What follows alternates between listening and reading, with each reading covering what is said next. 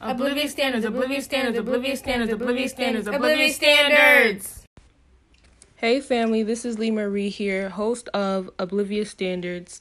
And on today's episode, we're going to talk about relationships in high school.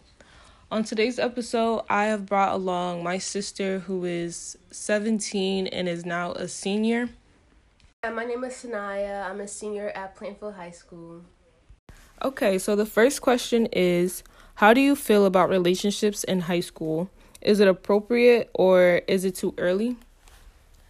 I do think that relationships in high school are appropriate, but it may be too early for some people who cannot handle like the right priorities and set them in the right spot. Like, you know, they might like prioritize their relationship before school, stuff like that, before their siblings, friends. You know. Yeah, I definitely agree. Um, you know, my viewpoint of this question is way different from when I was a senior in high school. Um, I'll be a junior in September. So honestly, I if I could go back, I would definitely not be in any of the little fake relationships that I've been in.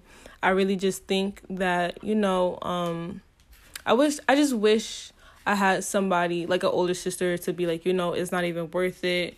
Um all the tears or whatever it is that I was going through, like it's just really not worth it, you know, and just to focus on yourself because there will be there will be a point in time when you know you'll be mentally ready and physically and financially ready to have you know a good standing relationship and i just feel like i don't know i just feel like in high school is just really like a waste of time unless you guys become high school sweethearts and it's real.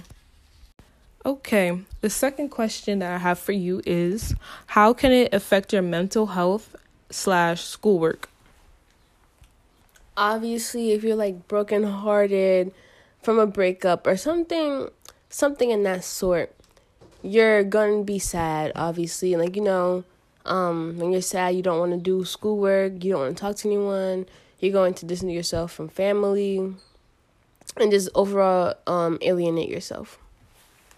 I can definitely piggyback off of literally everything that you just said from personal experience. When I look back at it and I think about it, it, it just makes me cringe because it's like, for what? I guarantee you, the boy that you're stressing about, boy or girl that you're stressing about, crying over, blah blah blah, will not even be worth it by by the time you get out of high school. Like the minute that you get out of high school, you'll look back and be like, why was I ever even doing that? You'll realize that the guy or girl was not even ever your type and you was just caught up in the moment, you was just caught up in the hype because everybody else is really doing it. So yeah. Okay, the third question that I have for you is how can relationships in high school affect other relationships in your life?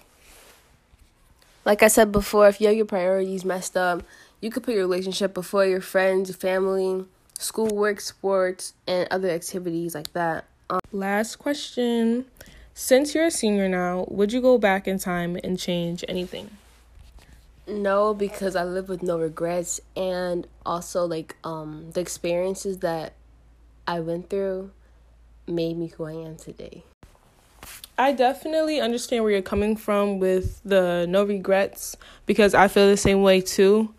I just wish, you know, at that moment, I, you know, like I had someone telling me, you know, like it's not worth it. Don't put yourself through that. But everything does happen for a reason. So I respect your answer.